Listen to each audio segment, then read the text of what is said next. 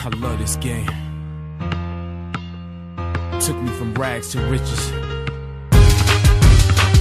Let's go! Cheer! Cheer! Ακούτε την εκπομπή Full Court Cast με τον Αντώνη Κατσαρό. Καλησπέρα σας και καλώς ορίσατε σε ακόμα ένα επεισόδιο του Full Court Cast, το οποίο σήμερα είναι αφιερωμένο στον ε, Ανδρέα τον ε, Πιλαβά.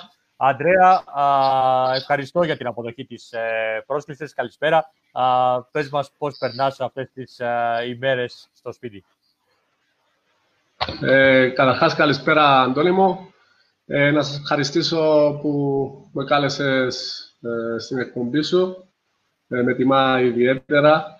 Ε, εντάξει, αυτές οι μέρες όλοι πάνω κάτω τα ίδια περνούμε. Λίγη γυμναστική σπίτι, περιορισμένη, κλεισμένη και ανυπομονούμε να μπούμε σιγά σιγά στη ρουτίνα μας. Ακριβώς. Ε, ξέρεις, αυτή η εκπομπή είναι αφιερωμένη α, σε σένα αποκλειστικά, στην καριέρα σου, στο α, πώς α, γνωρίστηκες με την ε, Πορτοκαλί Θεά και θα φτάσουμε με, σιγά σιγά μέχρι α, το σήμερα, να δούμε τι κάνει σήμερα. Θα μιλήσουμε και λίγο για την, γενικότερα για την ε, Κυπριακή καταστροφή. Θέλουμε ε, την άποψή σου. Ένας παίκτης που έχει φάει το γήπεδο, τα κυπριακά γήπεδα με το κουτάλι, αν μη τι άλλο. Έτσι θέλω να πάμε να ξεκινήσουμε να πάμε πίσω α, στις αρχές. Α, πώς ε, γνώρισες τη, το μπάσκετ, πώς μπήκες α, μέσα στα γήπεδα και ξεκίνησες τις προπονήσεις; Ε, το μπάσκετ το ξεκίνησα στα, στα έξι μου με τις, στις ακαδημίες του Τάκη Μιραλάη. Τότε ε, όλοι γνωρίζανε πόσο καλός παίχτης και επαγγελματίας ήταν ο Τάκης Μιραλάης, ήταν, ξεκίνησε τις ακαδημίες. Ε, από εκεί ξεκίνησα, από εκεί αγάπησα την Πορτοκαλιά θεά και σίγουρα μεγάλο ρόλο έπαιξε η Εθνική Ελλάδος το 87, όπως όλοι γνωρίζουμε, ε, με Νίκο Γκάλη, Παναγιώτη Γιαννάκη, Φάλη Χριστοδούλου ε, και όλοι οι άλλοι ήταν σίγουρα το έναυσμα για να ξεκινήσω και εγώ να αγαπώ ε, την καλαθόσφαιρα και να ασχολούμαι αρχικά ε, σαν χόμπι. Ε, στη συνέχεια, ε, ε, στη, από τις Ακαδημίες της ΕΝΑΔ. Βρέθηκα στον Άγιο Δομέτιο, εκεί μένω και από εκεί ξεκίνησα ε, τη πασχετική μου πορεία, η αρχή της καριέρας μου, από την Ένωση Νέων Αγίου Δομετίου. Ε, επαγγελματικά, ε, πρώτος προπονητής στα 14 ο Μάριος Αναξαγόρας, μετά ήταν ο άντρος ο Στυλιανίδης, ε, ο οποίος ανέλαβε την, ε, ανέλαβε την Ενάδη στη δεύτερη κατηγορία τότε. Ε, είχαμε πέσει εμείς και η Ομόνια. Ε, παρόλο που ήμουν 15 χρονών και έπαιζα στο παιδικό, ε, με κάλεσε ο coach Άντρος Τηλιανίδης ε, να συμμετάσχω στην ανδρική ομάδα της ΕΝΑΠ στη δεύτερη κατηγορία. Τότε εκεί ήταν που άρχισα να βλέπω λίγο διαφορετικά το μπάσκετ. Γιατί όσο και να πεις όταν ένας προπονητής πιστεύεις σε σένα και σου δίνει αυτή τη δυνατότητα στα 15, τότε παίρνεις το βάπτισμα του πυρός γρήγορα και αναγκάζεσαι να τα βάλεις και με πιο μεγάλους σου σε ηλικία, αλλά και σωματικά. Και, και ψυχολογικά είχες να ανταγωνιστείς. Το αποτέλεσμα εκεί να, να αρχίσω να βλέπω το μπάσκετ λίγο διαφορετικά. Και από εκεί ξεκίνησαν όλα. Η Ελλάδα κατάφερε να βγει κατηγορία. Άντρος Τηλιανίδης, μετά Στέγιο Τηλιανού. Στη συνέχεια Χρήστος Τηλιανίδης, συνεχίζει το έργο του αδερφού του, σαν προπολιτή, παίχτης προπολιτής. Ε, εντάξει, πολύ ωραία χρόνια. Ε, καλές, είχαμε κάνει και την μαγική πορεία τότε με τον Χρήστο Τηλιανίδη και βοηθώ τον, τον Μάριο τον Κούτζι και τον Στέγιο τον Στυλιανού. Ε, είχαμε κάνει μαγική πορεία που τερματίσαμε δεύτερη στην κανονική διάρκεια με μια ΑΕΛ τότε που ήταν καταπληκτική με τρομερούς παίχτες. Ε, και από εκεί και πέρα ακολούθησε κεραυνός Είχα κάνει μια καριέρα στην Ελλάδα 10 χρόνια. Τελείωσα στην Ελλάδα ως αρχηγός της ε, από εκεί και πέρα. Μετά παίρνω μεταγραφή. Ήμουνα ο τελευταίος ε, Κύπριος που είχα την τύχη να γίνω μεταγραφή, δηλαδή έναν χρηματικού ποσού. Και τότε διαφέρθηκε ο κύριος Πάρης Παπαέλληνας και ο κύριος Ανδρέας Κυπριανού. Με μια σοβαρή πρόταση στην ΕΝΑΔ, φεύγω για τον κεραυνό ε, Δεκέμβρη ε, 2007. Όταν και πήραμε και το πρωτάθλημα με τον κεραυνό, ακολούθησαν ε, ε, τρία ε, κύπελα, πρωτάθλημα τρία κύπελα και μετά πάλι 10 χρόνια καριέρα στο κεραυνό και εκεί είχα την, ε, τη τιμή να είμαι και να τελειώσω την καριέρα μου ως αρχηγός στο κεραυνό. Ακολούθως φεύγω για ΕΘΑ και από ΕΛ και τελειώνω την καριέρα μου εκεί. Mm-hmm. από θέμα εθνικής, ναι. Στο θέμα της εθνικής επιλέχθηκα ναι, θέμα της εθνικής επιλέχθηκα, είχα στα 15 μου όταν άρχισα να βλέπω λίγο πιο σοβαρά το μπάσκετ. Ο κύριος ε, Δημήτρης Τηλεμάχου με κάλεσε στην προεθνική, ε, Φίβο. Ε, κόπηκα εκεί, όμως στη συνέχεια βάζοντας περισσότερη δουλειά και ώρες στο γήπεδο, ξαναεπιλέχθηκα για να εκπροσωπήσω τη χώρα μας ε, στο πρώτο χρυσό που πήραμε, που το, αν δεν κάνω λάθος, το καταρτήσατε και πριν λίγες ε, μαζί με τα άλλα παιδιά που, τα, που πήραν την πρώτη θέση ε, πέρσι. Ε, στα, πήραμε το χρυσό μετάλλιο και ακολούθως από τα στα 17 μου επιλέγηκα με Τράγα Ράτζα και Μέμο Ιωάννου στη Εθνική Αντρό.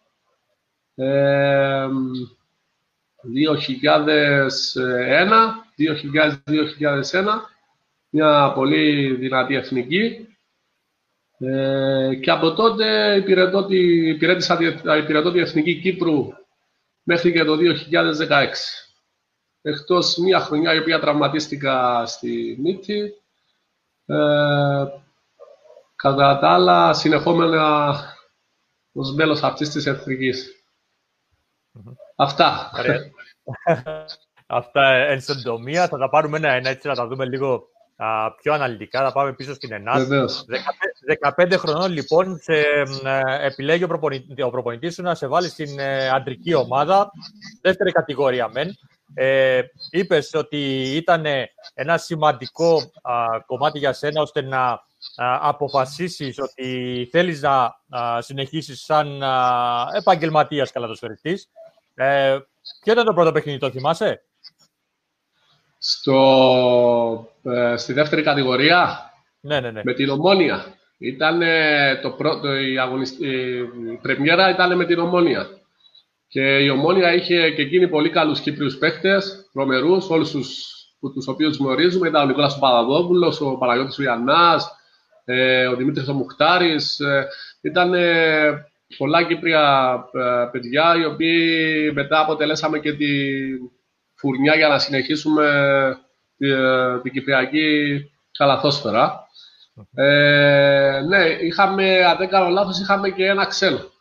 Το, τον πρώτο ξένο στη δεύτερη κατηγορία, τον Τόμας ε, Μοντόλα. Ε, όπως σου είπα, προπονητής ήταν ο άντρος του Στυλιανίδης και ο βοηθός του Στέγιος του Στυλιανού.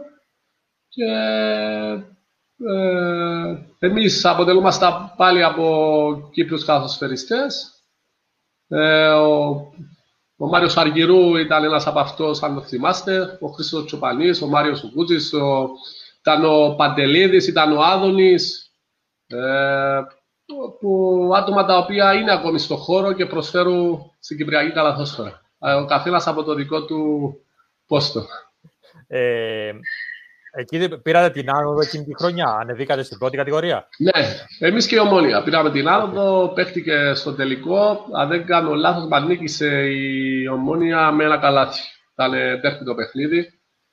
Ε, μας νίκησε η Ομόνια στο τέλος. Πήρε το πρωτάθλημα στη δεύτερη κατηγορία, αλλά ανεβήκαμε και οι δύο.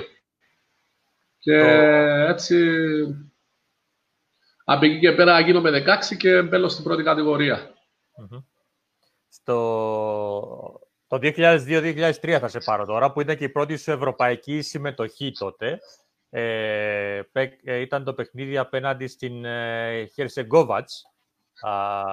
Ένα, ήταν μεν, αλλά ήταν η πρώτη σου ε, ευρωπαϊκή συμμετοχή. Τι, τι θυμάσαι από εκείνο; Ε, κοίτα, Αντώνη, ε, καταρχάς οτιδήποτε ευρωπαϊκή πορεία με τη Χερτσεγκόβα εκεί το, την τότε εποχή ήταν μεγάλο και για την ΕΝΑΔ. Ε, ήταν για μας μεγάλο, μεγάλη τιμή, ε, διότι όντας ερχόμενα από τη δεύτερη κατηγορία είχαν βάλει κάποια θεμέλια, ε, ήρθε κοντά το Συμβούλιο, ήρθαν κοντά ε, όλοι οι αγιοδομετίδες ξανά πάλι κοντά, αγκάγιασαν την ομάδα ε, και ήταν όντως πρωτόγνωρα για μένα αυτά τα συναισθήματα. Έβλεπα κόσμο ξανά πάλι στα γήπεδα. Ε, έπαιξα σε αυτό το παιχνίδι. Πήγα πολύ καλά ε, κιόλας. Ήταν η πρώτη μου συμμετοχή, ναι. Και πραγματικά το χάρηκα γιατί ήταν κάτι πρωτόγνωρο για την Ελλάδα μετά από τόσα ε, να αναφέρουμε εδώ ότι είσαι μέσα στους πρώτους α, 20 Κύπριους ε, τις περισσότερες ευρωπαϊκές ε, συμμετοχές ε, όλο, σε όλων των εποχών. Ε, ένα πολύ καλό επίτευγμα που έχεις καταφέρει. Ε, έχεις παίξει δηλαδή και την επόμενη χρονιά, έπαιξε με την ΕΝΑΔ, είχατε μάλιστα στον ίδιο, είχατε αντιμετωπίσει τον ΑΠΟΕΛ την επόμενη χρονιά και μια ομάδα από το Ισραήλ, την Χάπο Μεσέκ. Τη Χάπο ε, ναι. Και ξαναεμφανίζεται στην Ευρώπη το 2008 με τον Κεραυνό πλέον, με τον Κεραυνό που κάνετε και εξαιρετικές πορείες εκείνα τα χρόνια και μεγάλες νίκες. Όντως έτσι είναι, ακριβώς όπως τα λες. Ε, η Ελλάδα τα καταφέραμε και την επόμενη χρονιά. Ε, ναι, αυτό με την εθνική με τιμά ιδιαίτερα. Πραγματικά θεωρώ ότι ε, ήταν μεγάλη μου τιμή που υπηρέτησα τη, τη χώρα μου στην εθνική και από τόσο μικρός. και σίγουρα θεωρώ ότι για κάθε αθλητή το εκπροσωπεί τη χώρα του είναι το μεγαλύτερο, μεγαλύτερη τιμή που μπορεί να, να έχει και να προσφέρει. Ε, όσον αφορά την ευρωπαϊκή πορεία, ναι, ο κεραμνό και με ΕΝΑΘ και με κεραμνό, ακριβώς μετά από τόσα χρόνια ξαναπιστρέφουμε στην ευρωπαϊκή πορεία. Και όντως κάναμε πάρα πολύ καλή, πολύ καλή πορεία. Ε, και με την Ελλάδα, δεν, δεν, δεν είναι ότι δεν τα πήγαμε καλά, αλλά μην ξεχνάτε ότι η Ελλάδα δεν είχε ούτε το, το, το προπολογισμό. Ήταν πάντοτε μια ομάδα εκπλήξεως. Mm-hmm. Ε, πάντοτε έπαιζε ως outsider, ε, παλεύαμε κάθε παιχνίδι, ε, ειδικά στην έδρα μας, ήμασταν πολύ δυνατοί και σε αυτό στηριζόταν. Ο Κεραμνό ήταν μια ομάδα διαφορετική, εντελώς διαφορετική, λειτουργούσε επαγγελματικά, σε επαγγελματικά πρότυπα. Ε, στήριζε ανέκαθε τους και τους Κύπρους καλαθοσφαιριστές. Οι ξένοι οπωσδήποτε ήταν καλύτερης ποιότητας και γι' αυτό το λόγο και οι ευρωπαϊκές πορείες ήταν σαφέστατα πιο καλές. Ένα από τα καλύτερα παιχνίδια σου ήταν με την ε, φιλανδική την ε, Κατάγια. Έχεις βάλει 25 πόντους, ε, αν θυμάμαι καλά, σε εκείνο το, το παιχνίδι. Ε, ναι. με 4 στα 4 τρίποτα κιόλας, 6 στα 9 δίποτα. Α, τρομερή εμφάνιση ε, και που σου συνοδεύτηκε και με νίκη για τον Κεραύνο. Με νίκη και μεγαλειώδης νίκης. Νομίζω ήταν και, αν δεν κάνω λάθος, γιατί μετά με πείραζε και ο προπονητής μου ο Γιάνναρας Ήρθε πριν το παιχνίδι και μου λέει «Αντρέα, κοίτα, έχουμε ε, τραυματισμούς σοβαρούς». Δεν έπαιζε ο καλύτερος μας τότε ξένος ο Πόιτγκαρ, ο Μάρκους, ο Μουρ, που ήταν πάρα πολύ καλός. Και μου λέει «Αντρέα, θέλω να μπεις στο παιχνίδι αυτό για να βοηθήσεις και στο σκοράρισμα». Του λέω «Coach, μην αγχώνεσαι, σήμερα θα σε βγάλω αστροπρόσωπο». Εντάξει, μου βγήκε το παιχνίδι, με εμπιστεύτηκε. Η αλήθεια είναι, ήταν αξέχαστο παιχνίδι, όντως. Ε, και νομίζω ήταν και από τις καλύτερες εμφανίσεις που είχα και την τύχη να κάνει ένας Κύπριος καθοσφαιριστής σε ευρωπαϊκή πορεία ε, και από θέμα ποσοστό. Αλλά αυτό δεν μετράει. Στο τέλος μετράει το ότι νικήσαμε και μάλιστα παλεύαμε μέχρι και το τέλος στην πρόκρισή μας, ε, αλλά δεν τα καταφέραμε πάλι με διαφορά πόντο. Και κάποιους τραυματισμούς που είχαμε δυστυχώς εκείνη τη χρονιά με τον προπονητή το Παραγιώτη το Γιάνναρα.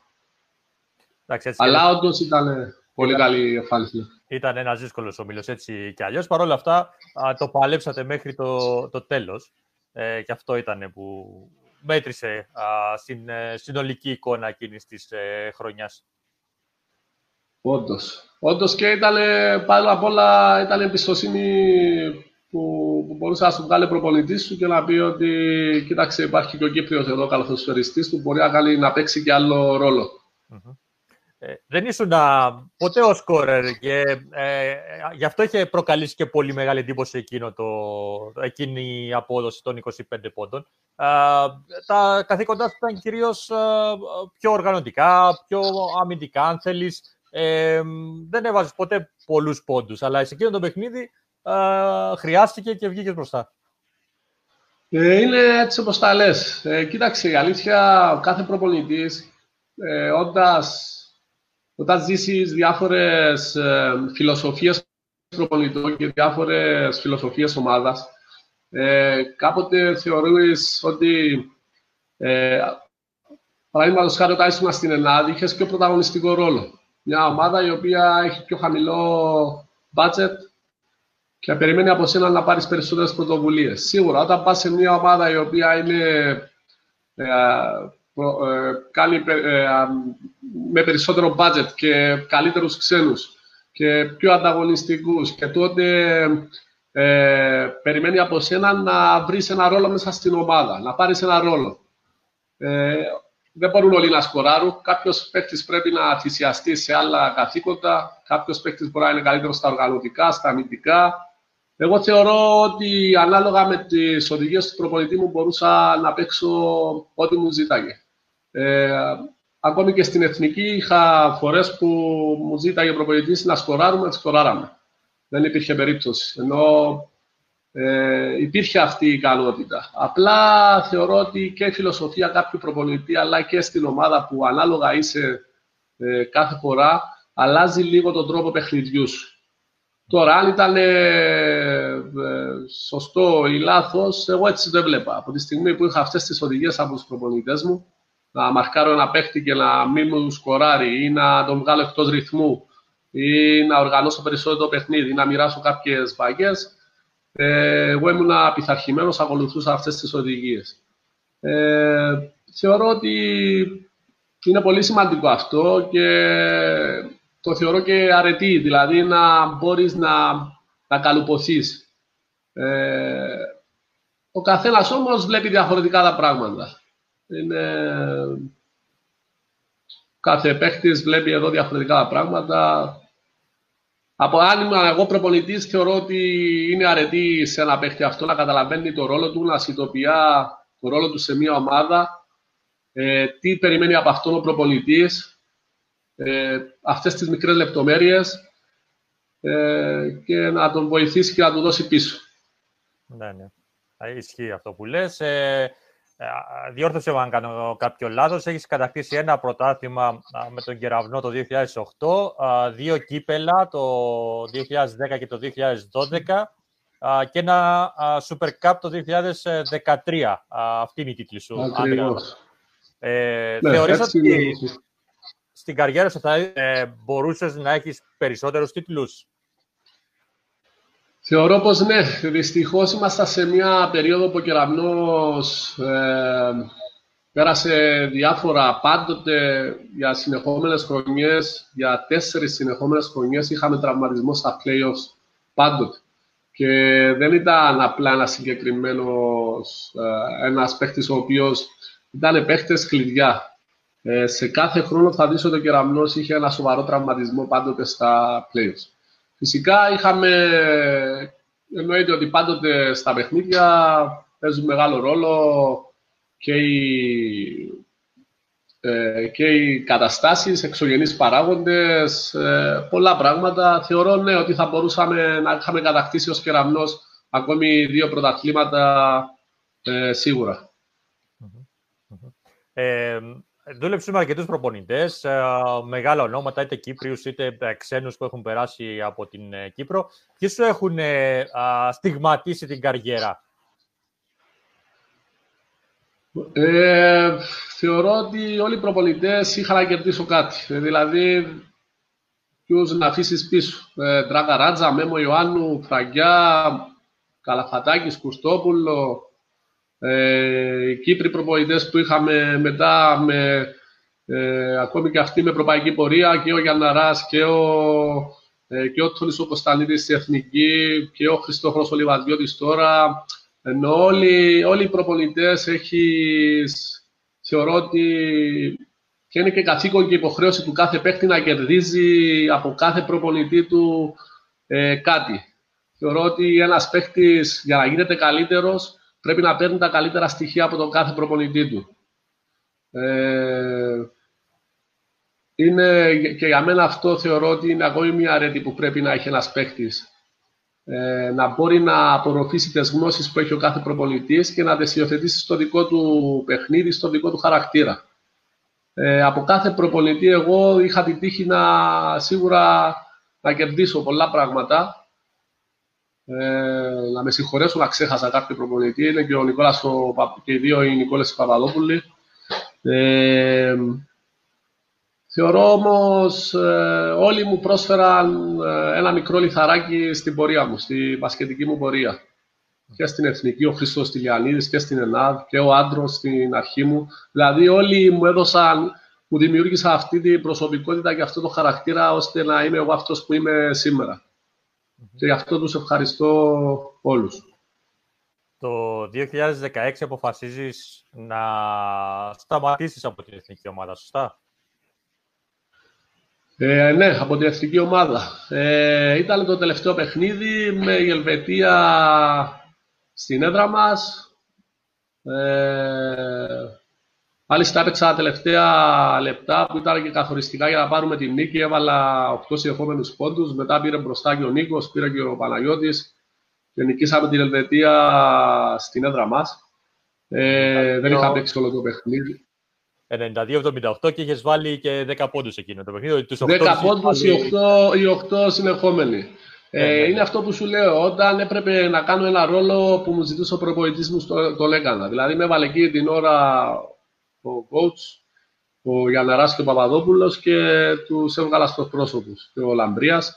Ε, ναι, όντως. Βλέποντας βασικά πώς ήταν ε, η φάση. Είχα δει δίπλα μου τον Χριστόφορο τον Ραζί και τον Σάιμον τον Μιχαήλ και τους λέω όταν γυρίζει ένας προπονητής και βλέπει ότι πάντοτε η επιλογή είναι ο, να πάρεις αυτό το παίχτη που ήταν πιο μεγάλος σε ηλικία ή να και βλέπεις, αυτό, βλέπεις ότι αυτό ε, επηρεάζει πάρα πολύ τους μικρούς που είναι δίπλα σου.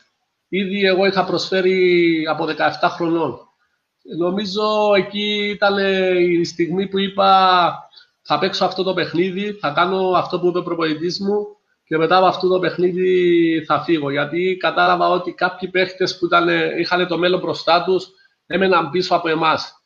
Αν είναι το καλύτερο θεωρώ ότι μια σωστή απόφαση που πρέπει να πάρει ένας καθοσφαιριστής είναι το να ξέρει πότε να, να φύγει. Όταν τελειώσει η καριέρα του από κάπου, να ξέρει πότε να φύγει.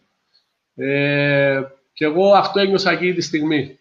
Στο τελευταίο παιχνίδι με την Ελβετία, είχα δίπλα μου τον Χριστόφορο και τον Σάιμον και ένιωσα αυτό το πράγμα, ότι άφηνα ε, ε, ε βασικά κόστιζα σε αυτούς ένα χρόνο, ε, έστω 8-10 λεπτά, για να πάρουν αυτή μπροστά, να πάρουν από εμά τα ενία και να οδηγήσουν την ομάδα και την εθνική και την κυπριακή καλαθόσφαιρα στη συνέχεια σε ένα διαφορετικό ε, μέλλον.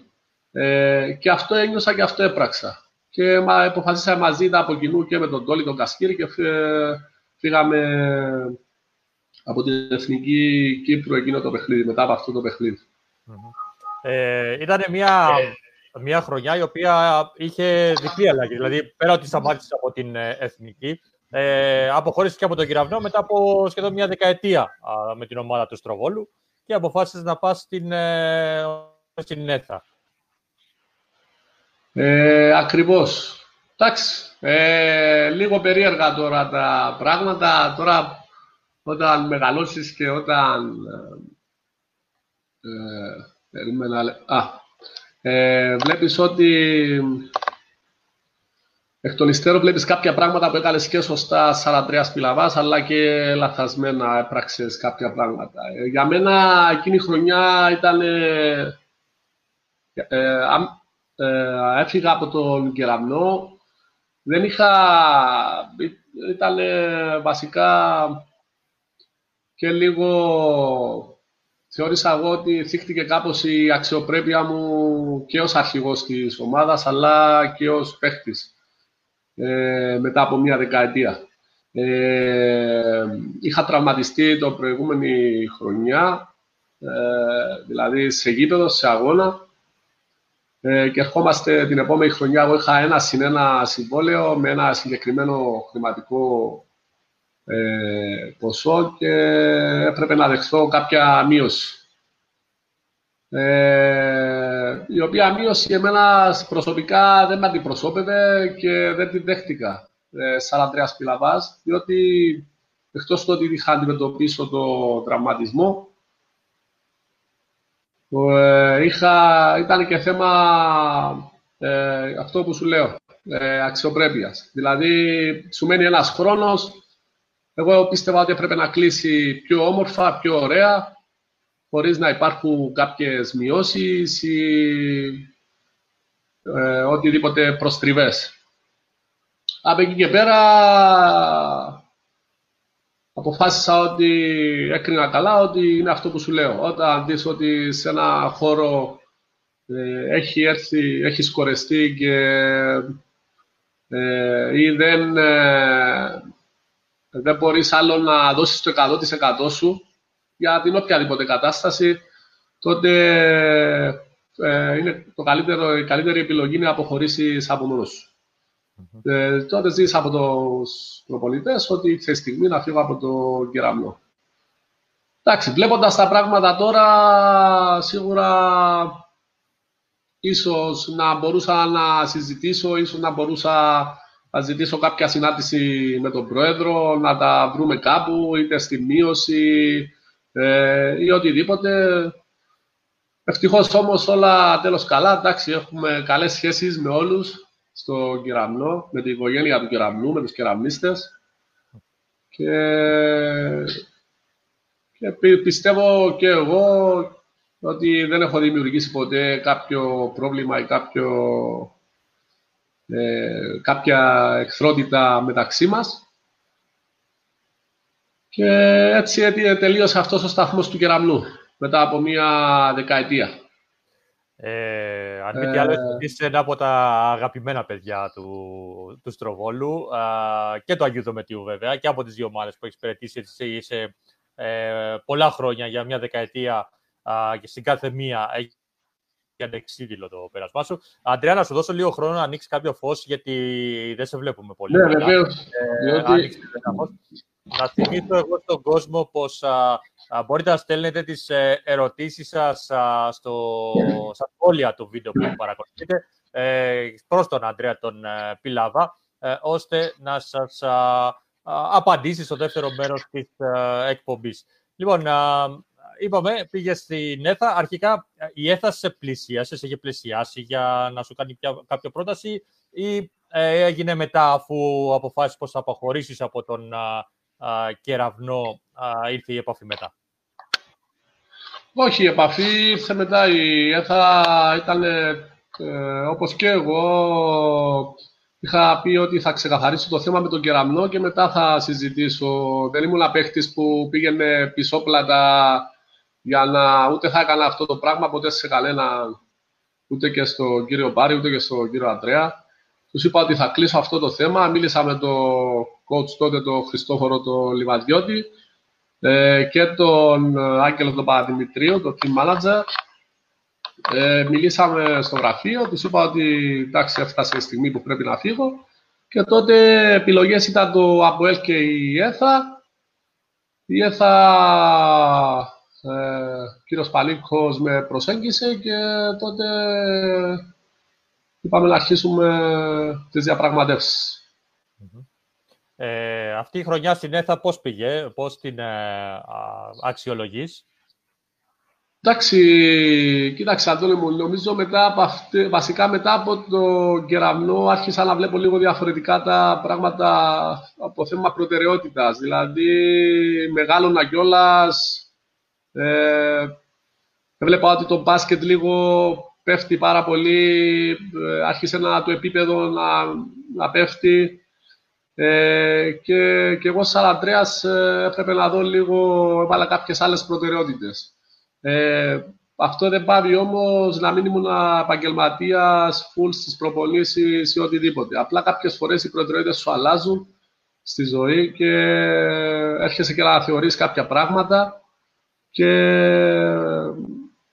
ε, θεωρώ ότι ήταν και ο λόγος που άρχισαν και τραυματισμοί. Δηλαδή και οι επόμενες μου δύο χρονιές και στην ΕΘΑ και στο ΑΠΟΕΛ δυστυχώς ε, βασανίστηκα πάρα πολύ από τραυματισμούς. Ξανά χτύπημα στη μύτη πάλι στο, με το μεταξύ μας παιχνίδι Έθα και Ραμνός, ε, το οποίο νικούσαμε σε όλη τη διάρκεια του αγώνα. Ε, μετά πρόβλημα στο Περονιαίο τέροντας το ΑΠΟΕΛ. Αποτέλεσμα, καταλαβαίνεις ότι αυτές οι δύο τελευταίες χρονιές, το 16-17 και 17-18 που αποχώρησα από την ενεργό δράση, ε, ήταν λίγο άσχημες και για μένα προσωπικά και ήταν και γεμάτες τραυματισμό, τραυματισμούς. Ναι, ναι. Ε, η αλήθεια είναι ότι με το ΑΠΟΕΛ ε, τελείωσε η χρονιά, αποφάσισες να σταματήσεις, δεν ανακοινώθηκε κάπου. Περιμέναμε δηλαδή να ακούσουμε από τον Αντρέα τον Πιλαβά, σταμάτησε, δεν σταμάτησε. Ε, απλά ε, εξαφανίστηκες, θα έλεγε κάποιος. Ε, η αλήθεια, ναι. Ε, Ήθελα λόγω κάποιων αυτών των καταστάσεων που σου λέω, βλέποντας αυτά τα πράγματα που συμβαίνουν στο μπάσκετ, στην Κυπριακή Καλαθόσφαιρα, λίγο η απογοήτευση. Διότι είχα την τύχη να ζήσω όλες τις περιόδους του μπάσκετ και με ένα ξένο και με όλους ξένους και με πολλούς ξένους και με πέντε και, και με κοινοτικούς και με απεριόριστο. Ε, είχα την τύχη να ζήσω όλες τις περιόδους της Κυπριακής Καλαθόσφαιρας ε, και τις χρυσές εποχές τότε με την ΕΝΑΔ που πήρε το πρωτάθλημα. Άρα ε, το 2018 τελειώνοντας με τα ΠΟΕΛ ε, είδα λίγο τα πράγματα, είπα ότι χρειάζομαι λίγο χρόνο να δω σαν Αντρέας τι θέλω να κάνω.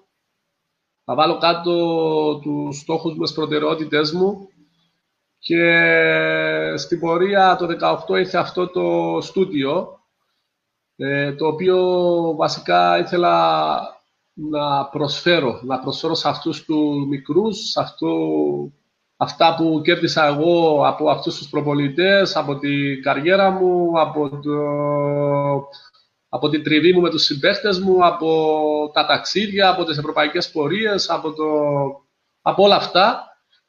Και άρχισε να πηγαίνει καλά το στούντιο που το ξεκίνησα το 2018 και μετά ο Αντρέας βασικά δεν επέστρεψε ποτέ.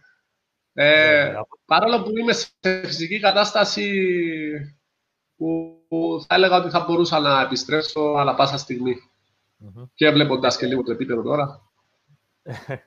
το Studio Six, λοιπόν, το οποίο έχει έχεις από το 2018 και στο οποίο ασχολείσαι με μικρά παιδιά, βέβαια όχι μόνο, αλλά έχεις αρκετά παιδιά νεαρής ηλικίας ε, που έρχονται κοντά σου για να μάθουν τα μυστικά του μπάσκετ. Ε, αυτό που θέλω να πω εγώ, που το είδα δηλαδή και θέλω να το, να, το αναφέρω, νομίζω ήταν στο περσινό Junior NBA, αν θυμάμαι καλά, που σε είχα πετύχει και είχες έρθει για να δεις ένα από τα παιδιά που είναι, βρίσκονται κοντά σου, στις, ε, είναι στο Studio 6, το πόσο δεν με τα, με τα παιδιά αυτά και μου έκανε μεγάλη εντύπωση.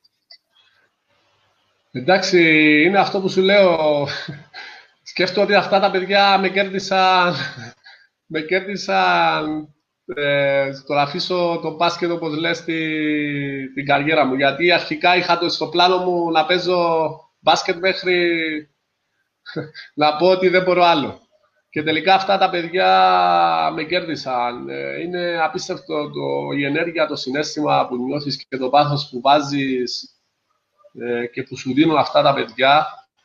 Ε, και η αλήθεια, ναι, ε, προσπαθώ να είμαι κοντά τους και εγώ με τη σειρά μου, αλλά είναι τόσο ωραία και θετική η δύναμη που παίρνεις από αυτά και, και γι' αυτό με είδες τότε και συζητήσαμε αυτό το πραγμα Ε, έχουμε, είναι, τα παιδιά αυτά είναι από διάφορες ακαδημίες και είναι εδώ που σίγουρα και οι προπολιτές των κάθε ακαδημιών έχουμε πολύ καλή σχέση και καταλαβαίνουν ότι είναι κάτι επιπρόσθετο που θα τους βοηθήσει και στη σωματοδομή τους, ε, αλλά και στο χαρακτήρα και στην προσωπικότητά τους και στο πώς αντιμετωπίζει η νοοτροπία τους στην προπόνηση και γενικά ε, την εκείμνασή τους.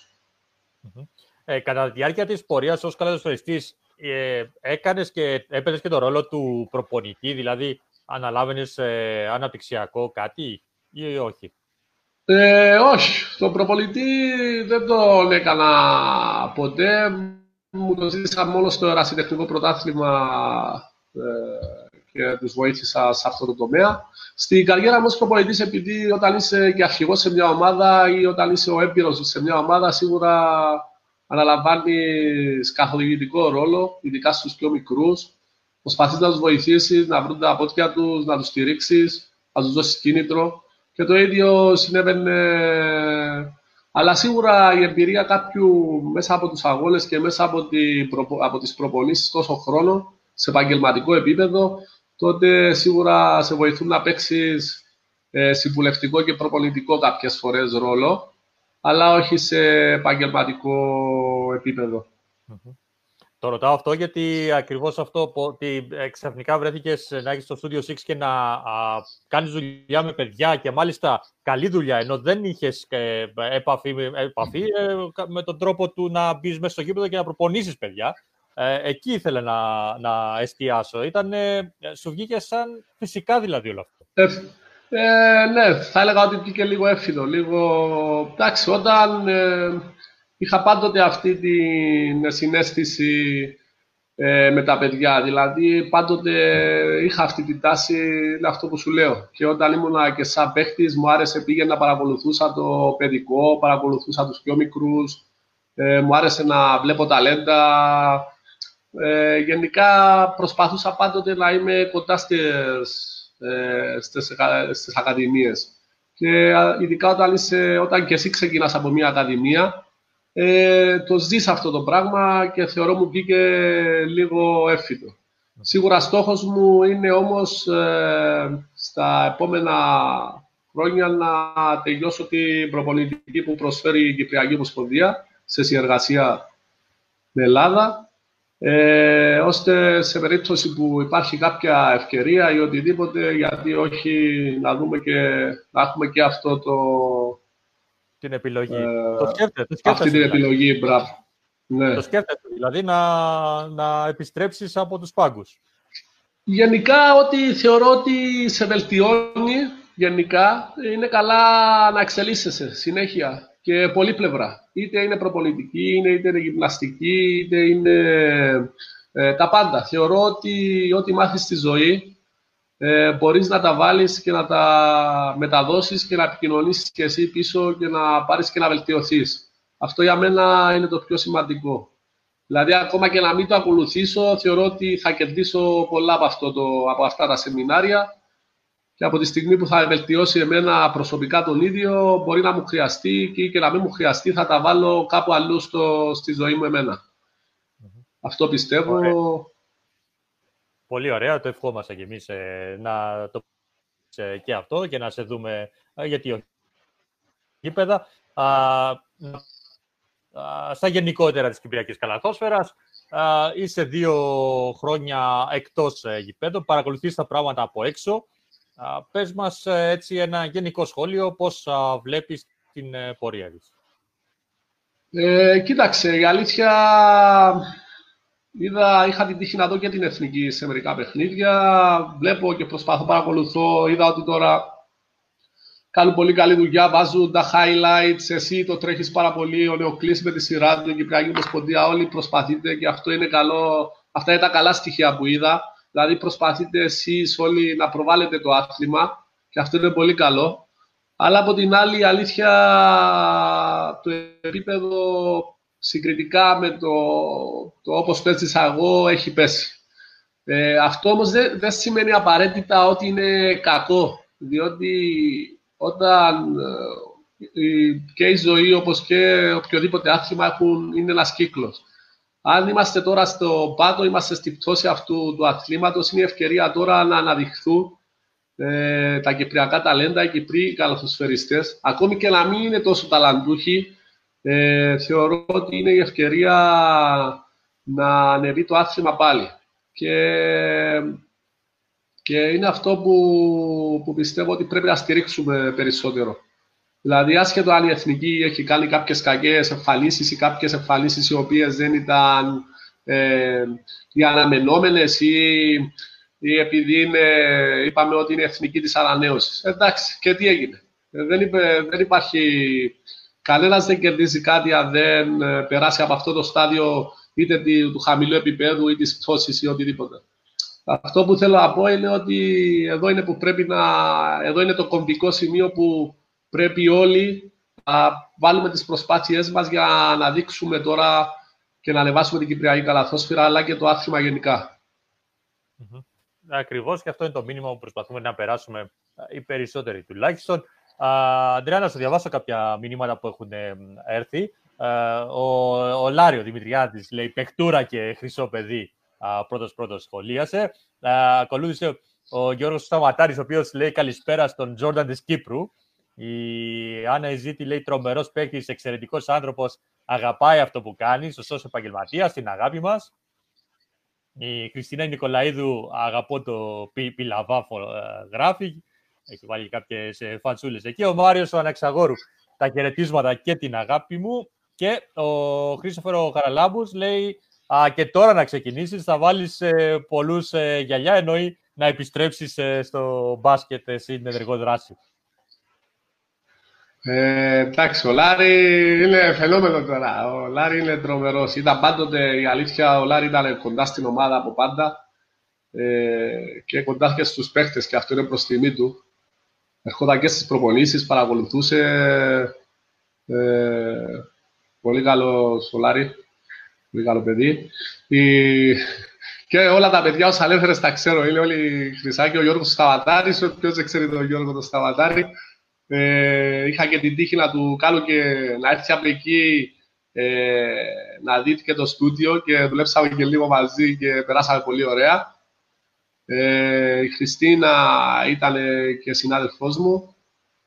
Ε, ο Κρίστοφερ και αυτός χρυσό παιδί. Όλοι εντάξει. Έτσι είναι, το σημαντικό είναι αυτό που λέμε Αντώνη, να μένεις κοντά στο άθλημα ο καθένας με τον τρόπο του καθένας να δίνει το καλύτερο που μπορεί και να προσπαθήσουμε όλοι να κρατήσουμε το άθλημα ζωντανό.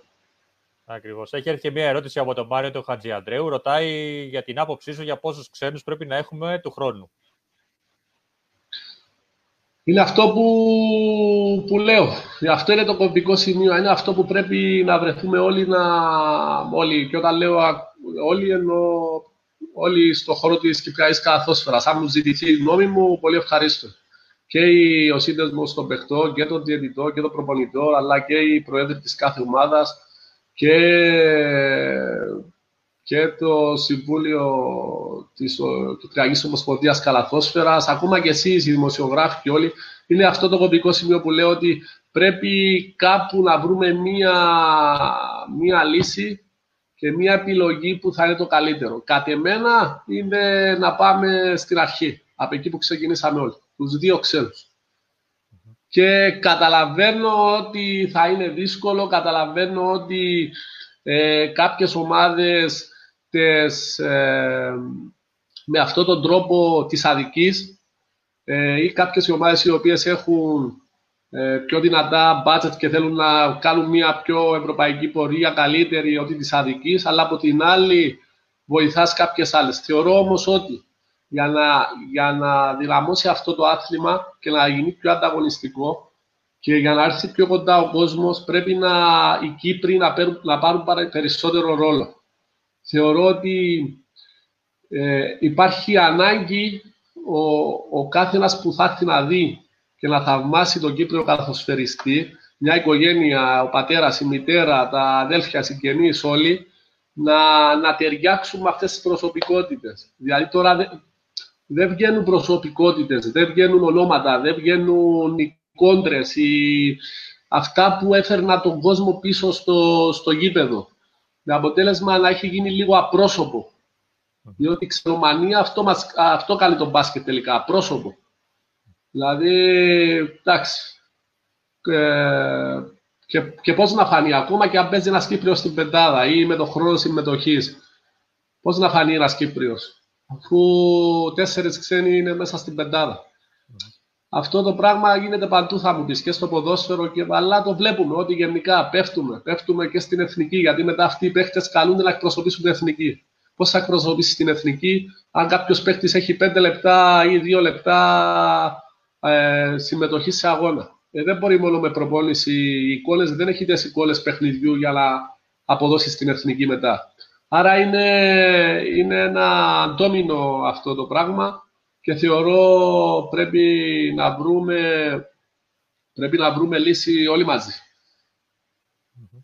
Ε, και ε, παρόλο, που θα, παρόλο που θα πληγώσει πολλούς και θα θυμώσουν πάρα πολύ, δεν χρειάζεται να είναι όλοι ταλαντούχοι, όλοι οι παιχταράδες ή αυτοί που θα έρθουν πάνω να βοηθήσουν μια ομάδα. Οι 8 Κύπροι ή οι 7 Κύπροι ή οι 10. Θα γίνουν όμως. Αν έχουν θέληση και κίνητρα θα γίνουν. Ε, φτάνει να βάλουν ώρες και να βάλουν δουλειά.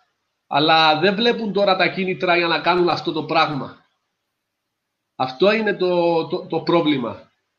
Δηλαδή δεν, δεν, τους δίνουμε, δεν τους δίνουμε κάτι για να μας δώσουν πίσω. Ναι, εμένα όταν ξεκινούσα, ναι, είχε δύο ξένους. Άρα ή με κάλεσε όταν ήμουν 15 χρονών στη, στο ανδρικό. Άρα αμέσως τι γίνεται, αναγκάζεσαι να, να έστω και αυτός ο άνθρωπος που σου έκανε αυτή την επιλογή να σε πάρει μαζί του πάνω, αναγκάζεσαι να, να του δείξεις κάποια πράγματα. Να του δείξεις ότι σε ευχαριστώ που με επέλεξες, αλλά θα σου δώσω πίσω. Και έτσι γίνεσαι καλύτερος. Παίρνεις εικόνες, παίρνεις χρόνο συμμετοχής, μαθαίνεις πράγματα, γίνεσαι πιο σκληρός, γίνεσαι καλύτερος, καλύτερος. Μετά παίρνεις πρωταγωνιστικό ρόλο. Και, και θεωρώ ότι υπάρχει αυτή η συνεχόμενη ανάπτυξη. Ε, τώρα τα κίνητρα, επειδή βλέπω και τα παιδιά τώρα, γι' αυτό σου το λέω. Τι, τι κίνητρα; Περισσότεροι θέλουν να φύγουν. Εννοείται, τι, να πάνε να σπουδάσουν δεν έχουν ούτε υποτροφίες, ούτε αθλητικό υλικό όπως είχαμε παγιά. Μπορεί να μην παίρναμε λεφτά, αλλά σου έλεγε πας στο ανδρικό, παίρνεις ένα ζευγάρι παπούτσια, μία στολή. Ε, αυτό είναι ένα κίνητρο, είναι κάτι. Ε, αυτά έχουν ισοπεδωθεί ε, όλα. Άρα, αν είναι να πάρουμε μια απόφαση, πρέπει να την πάρουμε σωστά και οργανωμένα.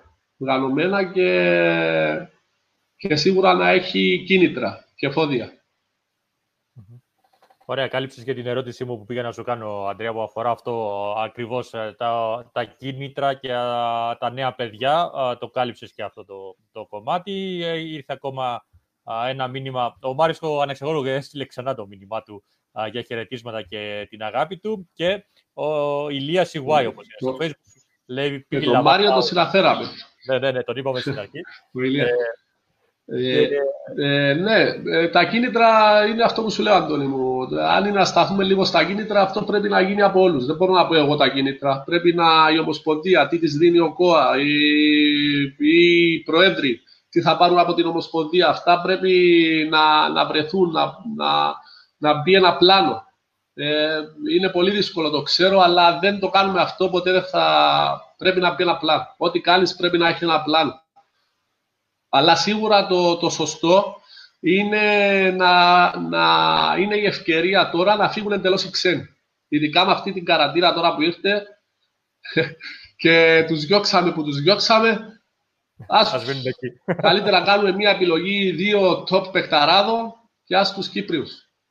να φέρουμε από το εφηβικό, να θεωρώ ότι ε, είναι η ευκαιρία τώρα. Αν δεν γίνει τώρα, δεν θα γίνει ποτέ ξανά. Είναι η ευκαιρία. Έχεις και, το, έχεις και τους λόγους. Αφού τα ταξίδια θα λιγοστεύσουν τώρα. Είναι ευκαιρία να κάνεις ένα πρωτάθλημα πιο τοπικό, πιο τόπιο. Ο Μάριος Αναξαγόρου... Όχι, ναι, ναι, ναι, σωστά. Ε, ο Μάριος Αναξαγόρου λέει ότι σε έχει δει σε αρκετά παιχνίδια ηλικίας κάτω 14-16 στην ε, ομάδα του, στο Διγενή. Ε, από ό,τι φαίνεται, έχεις ιδιαιτερότητες σε αυτές τις ηλικίες. Ε, Ξαναπες με, Αντώνη μου, συγγνώμη, ο Μάριος τι μας είπε, έχουμε... Σε έχει δει σε αρκετά παιχνίδια ηλικιών uh, under 16, under 14. Uh, και ε, κυρίως στην ομάδα του, λέει, στη, στο Διγενή. Από ό,τι φαίνεται, λέει, έχεις ιδιαιτε, ιδιαιτε, ε, ιδιαιτερότητες σε αυτές τις ηλικίες. Σε ενδιαφέρει περισσότερο, δηλαδή. Ε, σίγουρα νομίζω είναι και ο λόγος είναι αυτό που είπαμε. Είναι η ηλικία που εγώ είχα πάρει το, είχα αλλάξει λίγο το, το, το πώς βλέπω το μπάσκετ και το, το, είχα αλλάξει λίγο το πώς βλέπω το μπάσκετ στη ζωή μου. Και γι' αυτό ίσως αυτή η ηλικία να είναι λίγο πιο, να με τραβάει λίγο περισσότερο. Αυτή η 12, 16, 13, 16.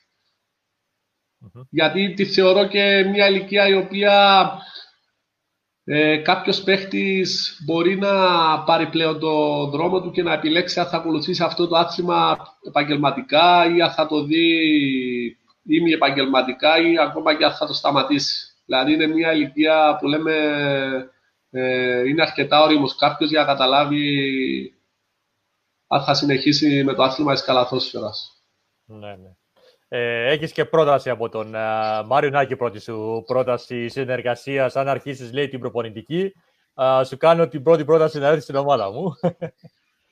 ε, ο, να το δούμε. Ο Ηλίας ο Σιγουάη λέει επένδυση να πάνε πιτσιρικάδες με υποτροφία σε κολέγια στην Αμερική, να παίξουν αγωνιστικά στο κολεγιακό και να επιστρέψουν υποχρεωτικά μετά από κάποια χρόνια στα 25 τους, ας πούμε. Εκτός αν φυσικά επιλεχτούν σε ένα draft θεού θέλοντος. Εντάξει, αυτό ακούγεται καλό. Το θέμα είναι οι υποτροφίες στο μπάσκετ, Αντώνη μου, είναι πολύ δύσκολες. Γι' αυτό και τώρα οι περισσότεροι Κύπροι που πάνε υποτροφίες στην Αμερική είναι, είναι για, περισσότερο για ποδόσφαιρο και τέννις. Ε, το μπάσκετ είναι πολύ δύσκολο να πάρεις υποτροφία η Αμερική. Τώρα, αν είναι υποτροφία στις ευρωπαϊκές χώρες, ίσως ναι. Αλλά θα πρέπει να κάνεις ένα πολύ καλή έρευνα και από εκεί και πέρα να μπει και ένας κανονισμός. Αν αυτοί οι παίχτες που επιστρέφουν πίσω, ναι. Είναι καλό κίνητρο αυτό. Ωραία, Αντρέα μου, εγώ έχω ολοκληρώσει με τις ερωτήσεις μου. Έχουμε διαβάσει και τα μηνύματα του, του κόσμου. Ε, δεν ξέρω αν θέλεις εσύ να προσθέσεις κάτι άλλο. Εγώ τι να προσθέσω, Αντώνη μου, τα έχουμε πει όλα. Ό,τι, ε, ό,τι χρειάζεστε κι εσείς από εμένα, εσείς το ξέρω ότι κάνετε το καλύτερο που μπορείτε, σας παρακολουθάω. Ε, χάρηκα πάρα πολύ που με κάλεσες στην εκπομπή σου, στην εκπομπή σας ε, και, τα, και τους συμμετέχοντες με τις ερωτήσεις τους και τα σχόλιά τους. Ε, η αλήθεια είναι αυτό. Είναι η ευκαιρία μας ο καθένας με το δικό του, από την δική του θέση, με την δική του προσφορά, το μικρό του λιθαράκι, να ξαναζωντανέψουμε αυτό το άθλημα, να το κρατήσουμε ζωντανό. Και είναι αυτό το μήνυμα που θέλω να δώσω. Ότι είναι ένας κύκλος και μπορεί να, είναι, να είμαστε χαμηλά, αλλά θα ανεβεί πάλι. Κάνει να κάνουμε τις κατάλληλες, ε, να κάνουμε τις κατάλληλες κινήσεις. Ακριβώς. Αντρέα μου, ευχαριστώ πάρα πολύ που, για όσα χρήσιμα μας είπες, ε, αλλά φυσικά και για την uh, κουβέντα που κάναμε και για την καριέρα σου και γενικότερα για την uh, Κυπριακή Καλαθόσφαιρα. Εγώ σας ευχαριστώ, Αντώνη μου. Χάρηκα πάρα πολύ και όποτε με χρειαστείτε είμαι εδώ. Ωραία, ευχαριστούμε πάρα πολύ. Σίγουρα να ξέρεις ότι όπως, όπως κάνουμε κάθε φορά την ε, επαφή μας, ε, ε, μια κουβέντουλα. Λοιπόν, α, αύριο θα έχουμε α, τον Θάντ Μακφάντεν, α, ένας καλασπέστης που πέρασε από την ε, Κύπρο ε, με, μεγάλη, α, με μεγάλες επιδόσεις, ε, πιο εξωτερικό. Σήμερα α, βρίσκεται στην Ισπανία. Α, θα έχει πολλά να μας πει, να, να μας πει α, αύριο ίδια η ώρα, 7 η ώρα, α, full court cast. Μέχρι τότε α, μείνετε σπίτι, να προσέχετε α, τους γύρω σας α, και φυσικά τον εαυτό σας. Μέχρι αύριο να περνάτε όλοι καλά. I love this game. Took me from rags to riches.